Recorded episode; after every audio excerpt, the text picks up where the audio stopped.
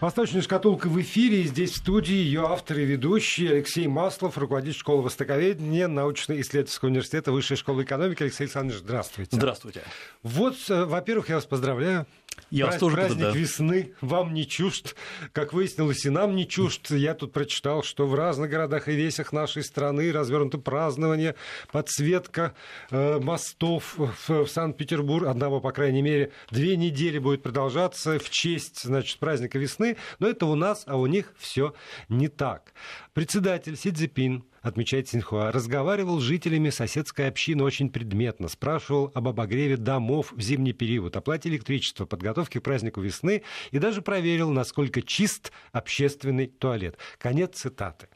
Вот это вот меня, честно говоря, сначала потрясло, а потом я вспомнил э, свое э, путешествие в Пекин, и это вот было одно из самых больших потрясений для меня. Это вот в центре Пекина какие-то такие кварталы, ровно расчерченные квадратики, и э, с виду все, ну, стены, стены, стены, а когда ты заходишь туда внутрь, вот там меня ждал шок просто совершенно. Да. Маленькие вот какие-то дворики, какие-то бабки, которые в корытах что-то там, значит, терли на, на этих на досках, которые мы уже, слава богу, почти все забыли, такие железные, ребристые. И я просто в двух шагах от запретного города и в двух шагах от э, каких-то невозможных там, небоскребов и хай-тека, а вот это вот все есть. Да, ну, во-первых, это специально оставили, потому что именно как раз в двух шагах от запретного города, особенно э, с задней, с боковой части, потому что передняя часть – это там, где висит портрет Мао Цзэдуна, где проходит э, самая, как считается, длинная улица в мире, хотя это не так в Чхананзе, ну а сзади, так называемый Хоухай, заднее море, это, по сути дела, рукотворное озеро, э, вот за ним и рядом с ним идут эти старые кварталы, которые очень долго хотели снести, потому что они старые, это сказать, это ничего не сказать.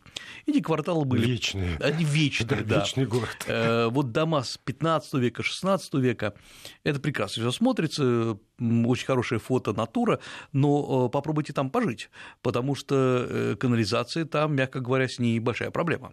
Ну, вот общественный туалет. В каждом вот. таком квартале есть отдельный домик. И поступок Си Цзиньпина – это очень большое проявление большой заботы. Мы даже не понимаем, насколько большой заботы. Э, уж или пошла такая тема, я скажу, что эм, обсуждать туалеты в Китае – это хорошая тема, ну, почти как у, Китая, у англичан обсуждать погоду и э, новый наряд э, королевы. А, то есть неприличие ни грамма нет? Нет, нет, это наоборот, это забота о людях.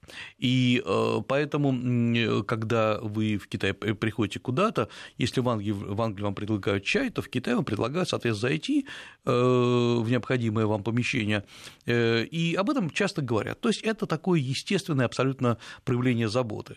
Поэтому, и самое главное, это проявление в простонародье так сделано. Конечно, когда вы приходите на официальные переговоры, ну, к вам так не подходит. И вот когда Си Цзиньпин проверяет именно общественные туалеты, это большая забота. Он такой же, как все, он думает о таких же вещах. Это очень классная, очень грамотная такая пиар-компания. Ну, а э, надо понять, что он делает это вовремя, потому что вот, э, чтобы понимать, чем живет Китай. Вот два эпизода. Первый эпизод мы сейчас рассказали. Он посещает старые кварталы, откуда принято на мой взгляд, очень такое разумное решение не выселять людей, потому что Пекин всегда славился вот этими, то, что называется по-китайски худхун, по-русски называется хутуны. Хутуны – это маленькие переулочки, вот где живут общинами, где один туалет общественный на улицу, и э, обычно течет такой небольшой канал вдоль тротуара, где люди стирают белье и чистят там же зубы, и туда разливают все, э, что отходы от кухни, запах соответствующий, но это вот такая вот комьюнити. Простите, а вот там живут, э, очевидно, как, как бы малоимущие слои населения. Да? Там есть... живут пожилые и малоимущие, да.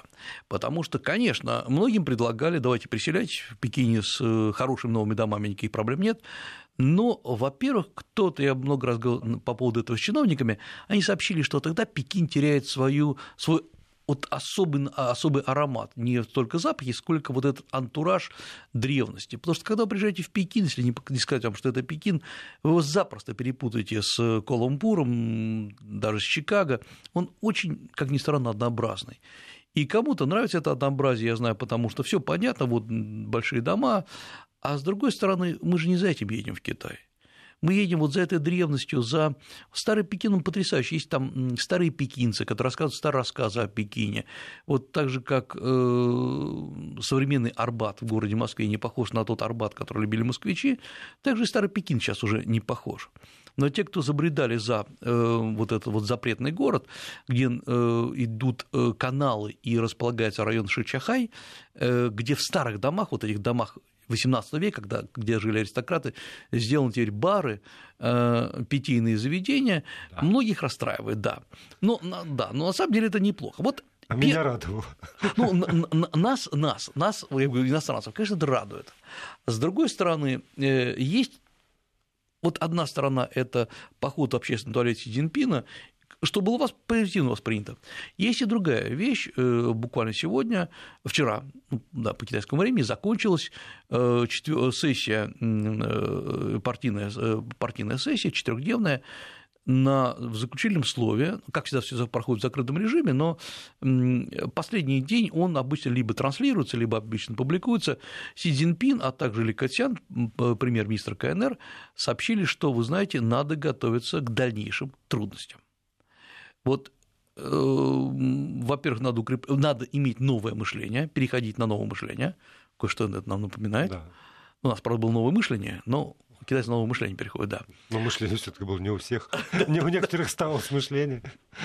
А, то есть вообще, э, и это заявление сделано как раз по окончанию американо-китайских переговоров, где стало очевидно, что Китай подал назад, ну, действительно, почти по всем позициям, и эм, э, это стабилизировало Китай, но не улучшило ситуацию. Э, и самое главное, не улучшило политическую ситуацию, поскольку, скорее всего, не, даже не скорее всего, так и есть, многие очень и наблюдатели, и э, крупный бизнес, не китайский, он говорит, о, Китай, оказывается, не так силен, как казалось. Э, оказывается, действительно, Китай рванул раньше, чем э, хотел, чем нужно было, попытался вырваться из-под американской модели, и тут его и накрыло.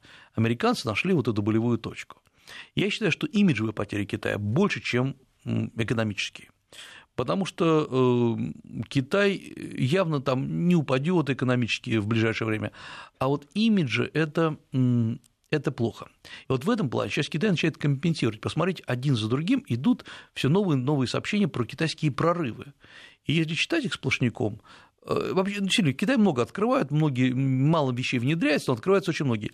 И вдруг за последнюю неделю я смотрю, то там, то здесь, например, то Китай говорит, что все, мы запускаем э, очень дешевую машину, абсолютный аналог, как считают китайцы, Теслы. Э, стоит он на наши деньги, я почитал, 520 тысяч рублей. Э, полностью. Э, электромобиль, умный автомобиль, сам определяет знаки, и вот мы сейчас его уже запускаем в серию. Ну вот мы только что обсуждали, что он остановился перезагружаться посреди бурного потока. Ну, ну так, да, так, такое, такое тоже бывает, но они, они работают, они доработают, э, потому что, естественно, китайцы выбрасывают на рынок недоработанные вещи. Китай говорил, вот в последнее время рапортовал, что теперь количество китайских телефонов в мире, крупных компаний, китайских превалирует уже э, над Apple, но, правда, сейчас э, все это опровергнуто. Но я вижу, что включилась китайская пропаганда. Она пытается объяснить, да, военные э, потери в торговой войне бывают, но не в этом дело. Главное – технологии. И главное это сделано когда? Вот обратите внимание, что переговоры с Трампом и вот удар по Китаю сделаны прямо накануне китайского Нового года, вот этого праздника весны, когда Китай засыпает, Китай отключается от активной жизни. С точки зрения политики китайской это сделано очень верно, потому что, понимаете, все, что было до Нового года, потом забудется. И Китай будет пытаться начать с чистого листа. Э, все сделано очень здорово, и поэтому сегодня, конечно, вот э, с сегодняшнего дня все китайцы заняты празднованиями. И э, масса вещей, которые, казалось бы, должны обсуждаться в китайском обществе, а не надо думать, что это не обсуждается. Это очень активно обсуждается. Э, Причем не только в китайском обществе. Я смотрю, японцы очень активно обсуждают, что делают с Китаем. Э, южные корейцы очень активно обсуждают. Вообще Азия заговорила. Мне задают мои там, коллеги индонезийские, такие крупные эксперты, аналитики, они говорят, а вот как вы думаете, что с Китаем? Потому что ведь многие же ориентировались на Китай. И я так понимаю, у всех была шальная мысль, что сейчас Китай своим лбом да, раздвинет. Раздвинет, вот, да, да, да. И в этот прорыв бросятся эти страны, и, с одной стороны, они и не с Китаем, они и не с США, но при этом они сумели прорваться. Вот вот такая была маленькая азиатская хитрость. Ну, во-первых, Китай не собирался для всех проламывать это все, и, кстати, Россия в этом убедилась. Ну, а с другой стороны, оказалось, что и не удается ему проломить эту историю. И э, вот именно поэтому Си Цзиньпин говорит о том, что надо готовиться к новым трудностям. Китай взял на себя огромную ответственность за последние годы. Э, он, по сути дела, предложил, мы уже об этом говорили, новую модель мира. И, на мой взгляд, он пока не может понять, как выдержать этот груз ответственности. Э, и вот здесь очень важный момент у нас возникает по отношению с Россией. Я поясню, что происходит вот, вот буквально за последнюю неделю. У нас есть ну, как всегда у нас жизнь зебра, позитивные и негативные вещи, э, есть очень хороший э, прорыв, э, крупные российские предприятия по производству куриного мяса начинают выходить на китайский рынок. Это крупнейшие российские компании, Мираторг и все остальные, поскольку Китай долгое время не допускал российское куриное масло, э, мясо с 2005 года был наложен запрет, потому что он якобы было вредно, не соответствовало китайским стандартам, наконец-то он стал соответствовать. Вот соответствующие соглашения заключались там шаг за шагом в декабре и январе этого года. Добро пожаловать на китайский рынок. Это супер, это прорыв, это хорошо. Пускай мы сможем оккупировать весь китайский рынок, но это... Ну, хоть сколько. Ну, хоть сколько, да. да. Чё ж вот я сегодня прочитал очередная да. птицефабрика в Бурятии, которая целиком должна быть ориентирована исключительно на китайский рынок. Для Бурятии это прекрасно. Да, Сельское хозяйство рвет вперед, если будет рынок. О, вот это вопрос номер один. Надо понимать, что э, я, говоря с некоторыми э, коллегами, вот этими, которые заняты вот в этом бизнесе, я удивляюсь их с одной стороны, удивительному профессионализму в области производства мяса, с другой стороны, абсолютной наивности с точки зрения выхода на внешние рынки. А, во-первых, есть вот две формулы, которые повторяют, вы знаете, там Медведев или Катян, Путин и Си Цзиньпин договорились. Эту мысль надо гнать. Они договорились о больших вопросах. Они не договорились, что лично вас допустят угу. на китайский рынок. Второй момент, ну, там в Китае сейчас э, проблема США, нехватка мяса, мы сейчас выйдем, все завалим. Э, ребята, не только вы туда выходите, самое главное, и вот это как раз негатив, э, по итогам переговоров Трампа и Си Цзиньпина и вот этих торговых комиссий, по сути дела, Китай заново открывает свой рынок для американских товаров которые будут, а, дешевле, потому что, скорее всего, будут уменьшены тарифы, б, их будет больше, потому что Китай пообещал нарастить э, торговый, торговый баланс и уменьшить, соответственно, американский торговый дефицит. То есть вот это китайское, э, американское куриное мясо, ножки Буша, привет, как говорится им, эм, соя, ну и все, что поставляло США на продуктовый рынок Китая, ринет на, опять ринется на этот продуктовый рынок. И Китай не выгоняет россиян ни в коем случае. Все договоренности остаются. Но мы оказываемся один на один с жуткой торговой конкуренцией. И туда э, надо понять, вот как американцы выходят, мы об этом говорили. Это не какой-то просто товаропроизводитель пришел на китайский рынок, покупайте меня. Обычно нанимается сначала серьезная консалтинговая компания – который говорит, вы знаете, вот ваша продукция должна быть упакована именно так, вот у нее должны быть такие-то вкусовые добавки, или вы можете поставлять, вот она, очевидно, пойдет э, на юг Китая, потому что там нехватка этой продукции, на севере Китая избыток, не надо туда пытаться проникнуть. То есть сначала составляется план, а уже потом подключаются и специалисты по э, внешнеэкономической деятельности, как поставить, как продать. Это уже мелочевка, она важна, но это уже мелочевка. И эти э, компании выходят не за счет того, что Трамп сказал, ну-ка поддержите какую-нибудь компанию Джона Смита из Техаса. Он не знает об этой компании. Он э, нагнул в прямом смысле Китай, он создал ситуацию, и эта компания прорывается.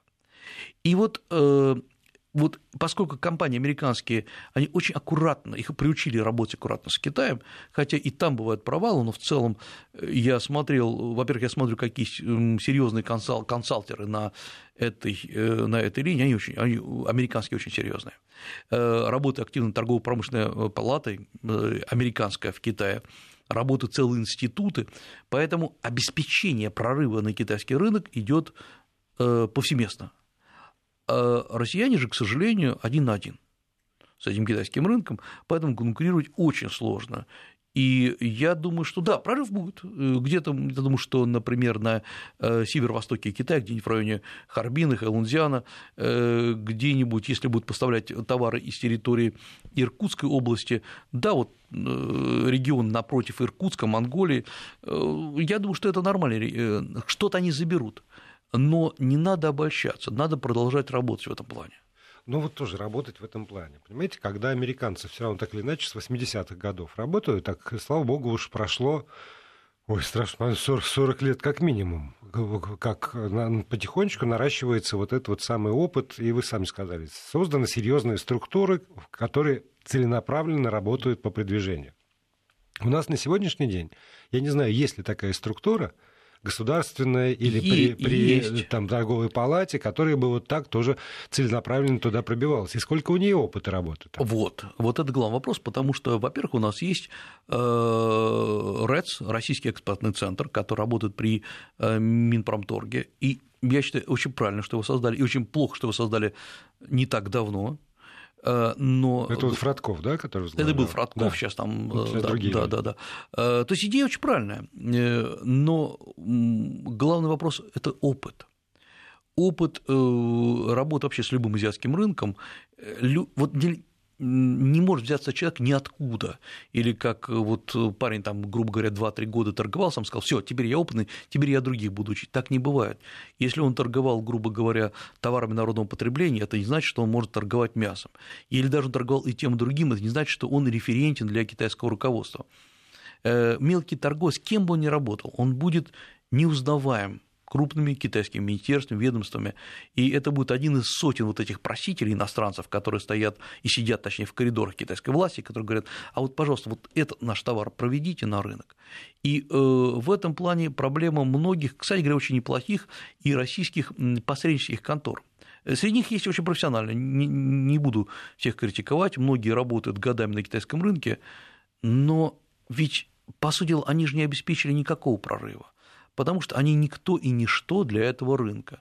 Они могут вам лично рассказать и даже вывести на китайский рынок, но э, прорыв они не обеспечивают. Вот э, я думаю, что э, это главная, наверное, проблема того, что в России развивался разворотом на восток. Я знаю, что сейчас до сих пор есть сторонники, которые говорят, вот надо продолжать разворачиваться. Послушайте, но вы пинаете уже труп потому что разворот, вот сейчас говорят, вы знаете, нет, нет, разворот на восток, этого не в Китае был разворот, это был разворот Вообще. В, российскую, вообще, в том числе в российскую восточную глубинку. Ну, во-первых, не скажу, что э, она расцвела. А во-вторых, а куда еще? Хорошо, мимо Китая пошли. Индонезия, Малайзия. Вы Вьетнам Индонезия, вот видите, кандидат в президенты, нынешний президент говорит, что Россия вмешивается в выборы. А, да, да, естественно. И это, в общем, симптом такой не неожиданный, но, но тревожный. Он нехороший симптом, потому что э, почему-то э, нам кажется, что если мы даже, даже если не так, но нам кажется, мы поставим нашего человека или близко к нам человека, или профинансируем его компанию, или поможем, то в дальнейшем страна будет по отношению к нам лояльна. Мы все время забываем, что в Азии, вот я приблизительно представляю, кто может работать над этими проблемами, они не очень понимают, что в, это, в Индонезии в то же самое. Там такое количество сил. Вот в Америке своя система сдерживания, там Сенат и э, президент. Э, в Индонезии там местные общины, кланы, там и э, китайские, в Индонезии китайские элиты, которые контролируют экономику, там мусульманские общины, там работают и э, целый ряд общин там, по региону, региональному признаку, там бандунская, джакартская, то есть поэтому президент, который там станет, или премьер, он не сможет сказать, все, завтра разворачиваемся к России или завтра разворачиваемся к Китаю, потому что общественное мнение играет большую роль. Я напомню одну вещь. Это было года, если не три назад, мэром, э, мэром э, Джакарты был э, христианин и к тому же наполовину китаец. И он был, как говорят люди, как говорят знающие экономисты, очень хорошим мэром, в том плане, что он был очень хороший экономист, он наладил в Джакарте, насколько вообще можно наладить там э, производство, немножко разгрузил центр от машин, то есть он начал потихонечку так вот действовать. Но тут же, поскольку э, он перешел кому-то дорогу, как всегда, начались э, в прямом смысле погромы, и я застал, просто так получилось, я ехал в тот день из Бандунга, который находится под Джакартой, в Джакарту на поезде. Такой быстрый поезд, вот всех предупредили, что в пятницу, после пятничного намаза будут по улицам ходить люди и бить китайцы, китайские лица. Э, по вагонам ходили мусульмане, э, заглядывали в лица, э, очень спокойно, там, значит, они зашли, мне так покивали, все нормально, явно я не китаец, но потом по телевизору показывали, я когда спрашиваю, что, в чем проблема, что за претензии? Ну, потому что Наполеон китаец, не мусульманин, и самое главное, не религиозный принцип, главное, что он перешел дорогу целому ряду кланов. И в конце концов мэр слетел, если не ошибаюсь, его потом посадили, там за другие уже дела. То есть, э, если мы не, не умеем работать с азиатскими странами таким образом, не надо крутиться там на восток, на запад, у нас своих проблем полным-полно. Ну, в этом смысле, вы знаете, и западный опыт учит, что не срабатывает подобный подход. Как мы помним, Каддафи довольно много заслал во Францию а, для того, на предвыборную кампанию да. господина Саркози, чем закончилось именно в этот период Каддафи и изничтожили просто. Поэтому просто так себе финансирование чьей-то избирательной кампании не, не гарантирует ничего. Нет, я думаю, ни, что... Ни в каком уголке мира. Абсолютно. Самое, самое, наверное, правильное – это пускай приходит, кто приходит, а потом надо с ними работать очень тщательно. В конце концов, понимая, что тот, кто приходит, он не руководит этим балом, можно работать и с финансами, с элитными группами. Я, опять-таки, по своему опыту скажу, совсем недавно встречаясь с крупными гонконгскими, с очень крупными гонконгскими бизнесменами, я услышал одну даже не фразу, а вот такую вот идею от них, что, ребят, вы все время работаете с политиками, это хорошо. Но вообще-то, понимаете, вы неправильно рассматриваете Китай. Э, вы считаете, что Си Цзиньпин всем приказывает, куда вкладывать, как. Это не так. Э, действительно, ключевые вопросы китайской экономики, в том числе военные, это, конечно, за Компартией Китая. Но у меня, говорит мой собеседник, э, никто не спрашивает, зачем ты 2 миллиарда, 3 миллиарда вкладываешь в Малайзию. Это твое дело. Хочешь вложить, вложи. Прогоришь, ты прогоришь. Мы тебя не будем защищать. Это бизнес чистой воды. Это твои 2 миллиарда. Да, твои 2 миллиарда. И главное, оформи это правильно, не отмывая деньги. И он говорит, почему с нами, вот с этими элитными группами, элитными, никто не работает? Почему все время с политиками, а не с бизнесменами работаете? Ну и чтобы завершить эти полчаса, еще одна цитата из э, Си Цзипина. В своей речи по случаю наступления Нового года председатель также выразил благодарность, цитата, «миллионам упорно трудящихся людей, таких как доставщики пиццы, работники санитарно-гигиенических служб, таксисты, вот это неожиданность была для меня, но я понимаю товарища Сидзипина.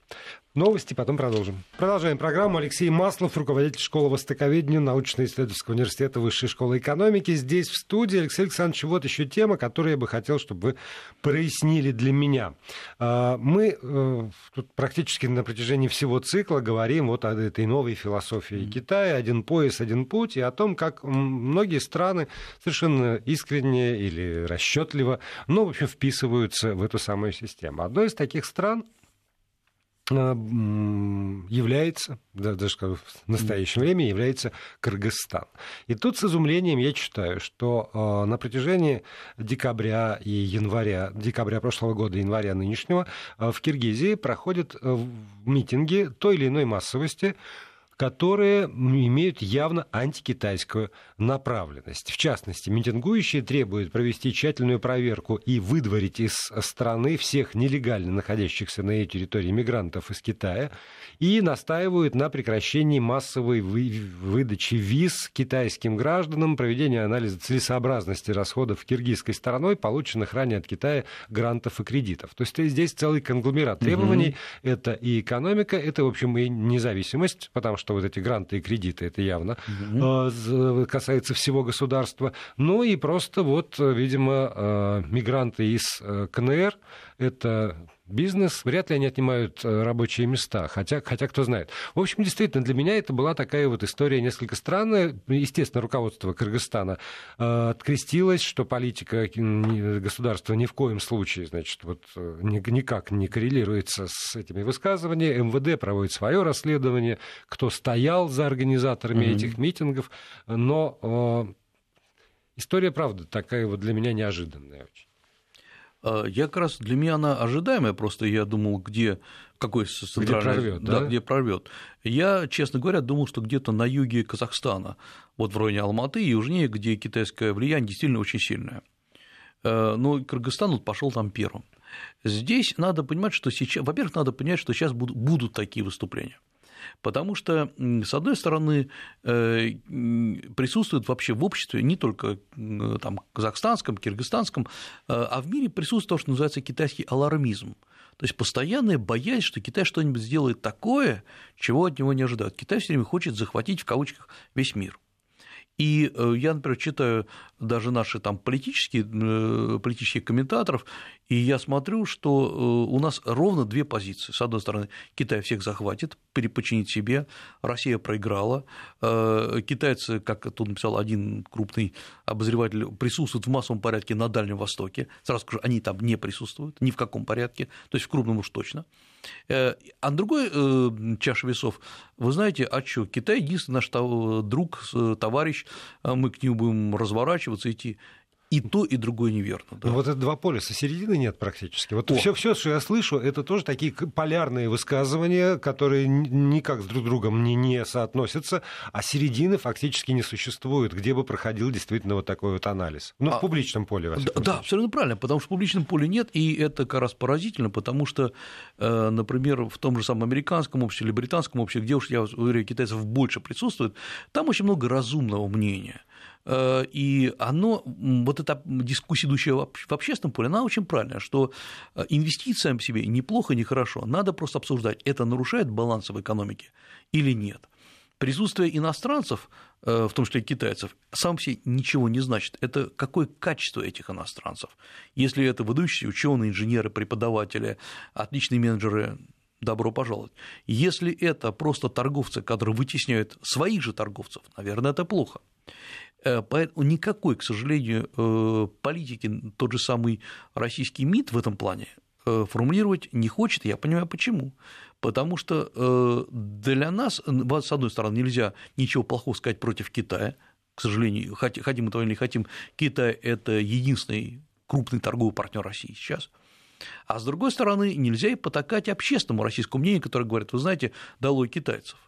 Вот в этом плане я считаю, что одна из крупнейших проблем у нас – это страшный недостаток информации.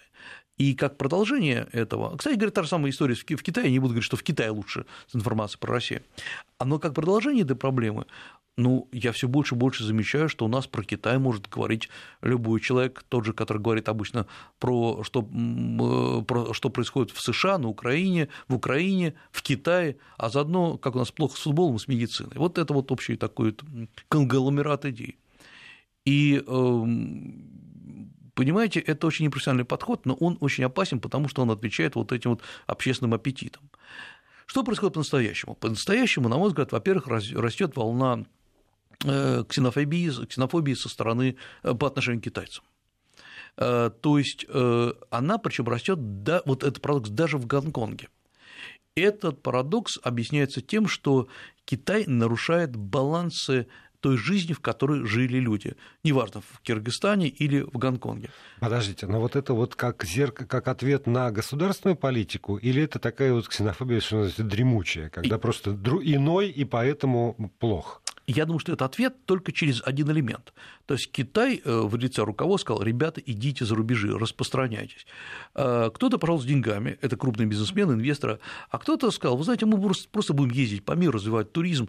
Вот мы городимся у нас в прошлом году, совокупно было, может быть, сейчас подсчитывают, миллиард, там, 700 миллионов китайских туристов. Хорошо ли это? Ну, в общем, теоретически они должны принести деньги, но это отдельный вопрос. В Гонконге за прошлый год побывало 62 миллиона китайских туристов. В Гонконге проживает около 7 миллионов китайцев. Это значит, что, э, как почитали, каждый день в Гонконг въезжало 110-120 тысяч китайских туристов. Причем большинство из них э, пересекало ну, просто напрямую, там же многим лететь-то не надо, на поезде проехал. Многие районы, э, Гонконг, я напомню, разбит по районам, многие районы каждый день, как почитали, принимали, а районы опять-таки маленькие, э, принимали по 8 тысяч китайских туристов. Иногда район города – это ну, вот как меньше, чем у нас э, там, улица Арбат с прилегающими переулками. Вот туда 8 тысяч китайских туристов закачивается. Э, что возмущает гонконгцев?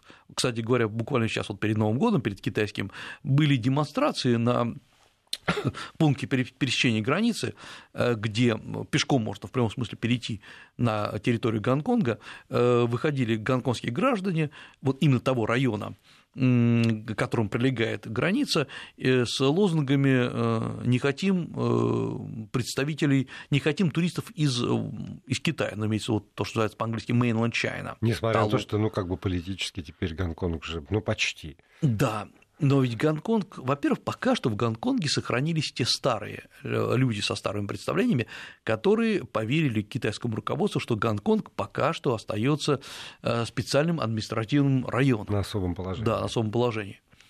Во-вторых, когда э, спрашивают, собственно, а что вам не нравится, ведь это же люди здесь же, они приезжают тратить деньги – они снимают ваши гостиницы. В Гонконге, действительно, в Гонконге самая сейчас дорогая недвижимость в Азии и одна из самых дорогих в мире.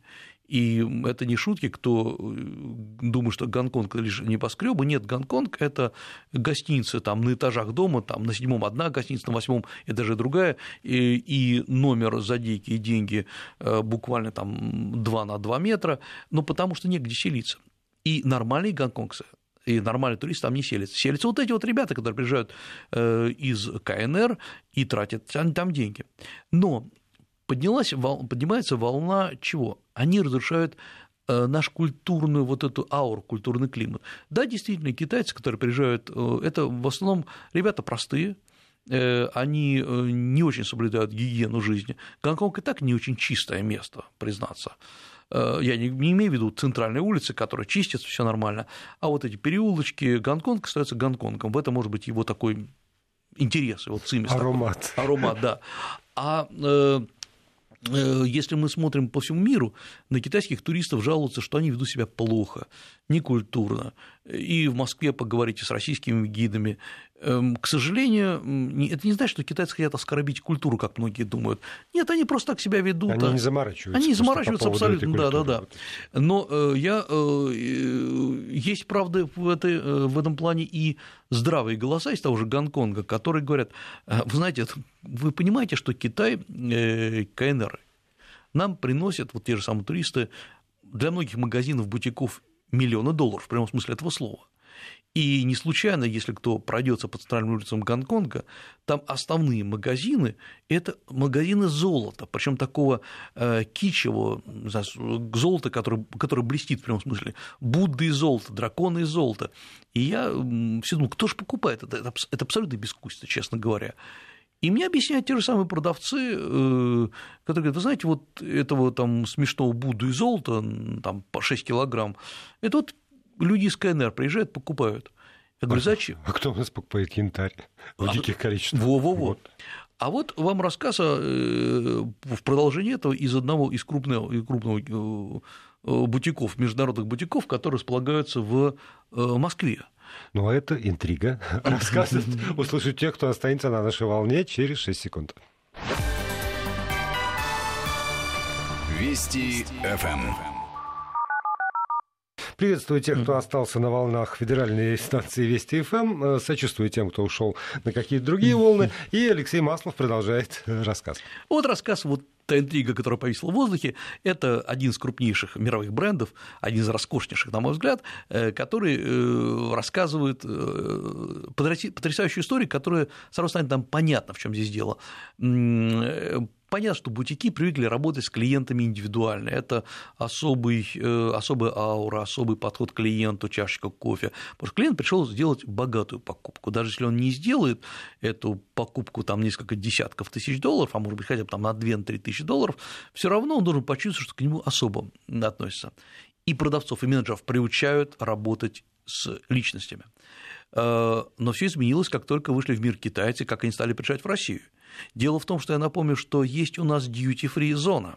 Это значит, что люди, китайцы, которые покупают здесь товары в таких крупных магазинах, получают э, налоговый возврат И э, они приходят в этот бутик со списками, топача ногами, сапогами и так далее. Э, в списках уже заранее известно, что в, что в Москве стоит дешевле в этом бутике, чем, соответственно, там, в шанхайском бутике. Э, просто тыча пальцем, набирают часы, ожерелья, браслеты, да, расплачиваются, и их не успевают индивидуально обслуживать, потому что они зашли, и потом пошли покупать шоколад Аленка, предположим. Это все вот вместе идет. И это разрушает все, что это представление о мире рушится. Потому что Китай, э, китайцы, вот те, которые приезжают, это, кстати говоря, не надо понимать, что это приехали миллионеры покуражиться. В основном это э, немолодые люди, которым их дети, которые сейчас вот работают, оплатили поездку в Москву, в Италию, еще куда-то. И, и э, выдали списки. Да, выдали списки, абсолютно правильно, выдали списки. Будешь, зайди, нашли по интернету, где там в ГУМе находится этот бутик, э, или эти бутики, зайди и купи. И они покупают. Я, э, сложно сказать, перепродают ли они, дарят родственникам, это вопрос другой.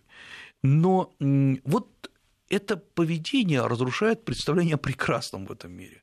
Потому что вы же в бутике приходите покупать мечту, покупать ну, мы же понимаем, прекрасно понимаем, что те же самые часы можно купить за на китайском базаре за 100 долларов, и они будут на самом деле точно так же ходить. Но не в этом дело. Вы покупаете стиль жизни. Вот этот стиль жизни разрушается. И э, абсолютно кругом э, получается, что мы сталкиваемся не с теми китайцами, которые уникальные, представители культуры, вот которых я лично знаю и восхищаюсь ими, мы сталкиваемся э, почти с маргинальными элементами, которые поехали по всему миру. Плохо ли это? А вспомните, что было в России в 90-е годы. Да, кто, кто первым поехал. О, аб- абсолютно точно. Совсем да. не представители высшей школы и музейного сообщества. У- увы, да. Mm. И поэтому, конечно, э, вот это тоже поднимает волну вот этого алармизма. Э, к этому, кстати говоря, китайское правительство, китайское руководство, оно же открыто об этом говорит. Э, сколько мы читаем в Китае, что, ребята, китайское, Китай, китайское руководство призывает, ведите себя за рубежом нормально, вы портите, вы дискредитируете имидж китайской нации. Ну, во-первых, не все читают партийное распоряжение, а во-вторых, да, они так привыкли. И э, в этом плане надо еще понимать, Э, исторически в китайском сознании сложился и складывался, э, складывалась идея исключительности. Это не российская идея, это идея исключительности китайской культуры, что я живу в коконе своей культуры, которая сильно древняя и великая. И этот кокон позволяет мне не обращать внимания на иные культуры. И это, кстати говоря, позволяло китайцам в общинах, в чайнатаунах выживать в течение столетий. Калифорнийский Чайнатаун, конечно же, изменился, но китайские традиции не изменились. И китайцы теперь не растворяются в, в населении, в окружающем, даже в том числе вот в этом огромном плавильном котле, которым представляется, представляла когда-то собой США, а ныне представляет Канада. Китайские кварталы в Торонто – это китайские кварталы, и вы там говорите по-китайски. Или вы хотите поговорить с ними по-английски, они вам ответят, но на очень ломаном английском. А скажите, пожалуйста, а, скажем, гостиница «Пекин», недавно приобретенная китайцами, как выяснилось, станет центром такого китайского квартала в центре Москвы? Как ни странно, я думаю, да.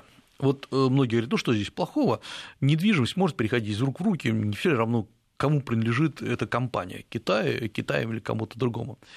Обычно, если мы смотрим, как э, Китай покупает такие эм, гостиницы, а это не первая серьезная покупка недвижимости в Москве, э, то мы понимаем, что либо это будет магазин, тогда китайцы его не трогают. Вот, например, военторг, это же куплен Китай э, в Москве, вот сам, где он на Маховой, не Маховой, забыл уже, как называется улица, да, но вот там он находится, недалеко от Кремля, грубо это говоря. Это назывался проспект Калинина. Проспект Калинина, я тоже это прекрасно помню, да.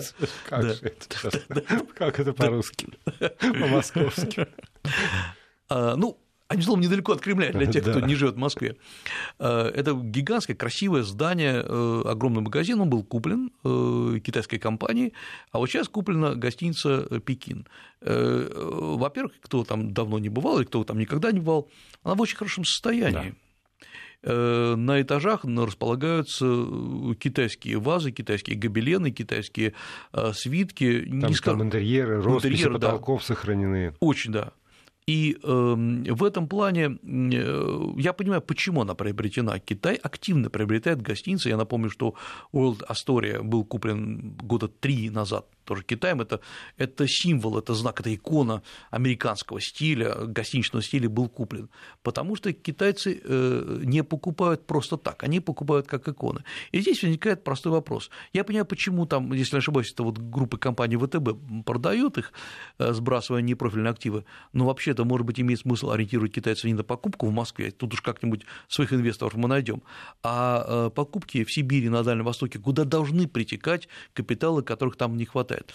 Вот это как раз неупорядоченность работы с китайскими капиталами, это тоже, на мой взгляд, один из, а, одна из, один из вопросов, который, на котором мы, мы должны думать. Да, но тогда получается, что мы вводим ограничения, не рыночные ограничения, искусственные ограничения для И... А, китайцев обидеться нет, нет, не надо вводить ограничений, надо экономическими мерами это регулировать. В конце концов, э, завышать стоимость покупки в одном месте и занижать в другом месте, э, делать, давать льготы на гостиничный бизнес, например, э, где-нибудь в районе Центральной Сибири, и наоборот, в случае покупки иностранцами завышать здесь, в центре. Мы должны регулировать свою же экономику. Это наша экономика. Никто, кроме нас, ей заниматься не будет. Ну, посмотрим, что называется. Тем более, вот для меня, правда, это покупка была несколько странной, потому что э, на моих глазах э, построили просто мгновенным, как мне кажется, огромные какие-то тоже дома в районе ботанического сада причем по, по внутренней стороне МЦК, как раз где, собственно, ботанический сад уже начинается как ботанический сад.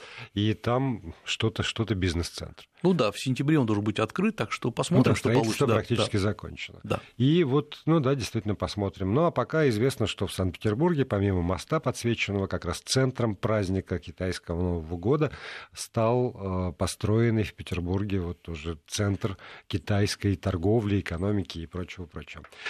Вернемся в эту программу в следующий вторник. Спасибо большое Алексею Маслову, э, руководителю э, школы востоковедения Высшей школы экономики за сегодняшнюю встречу. Ждем вас через неделю.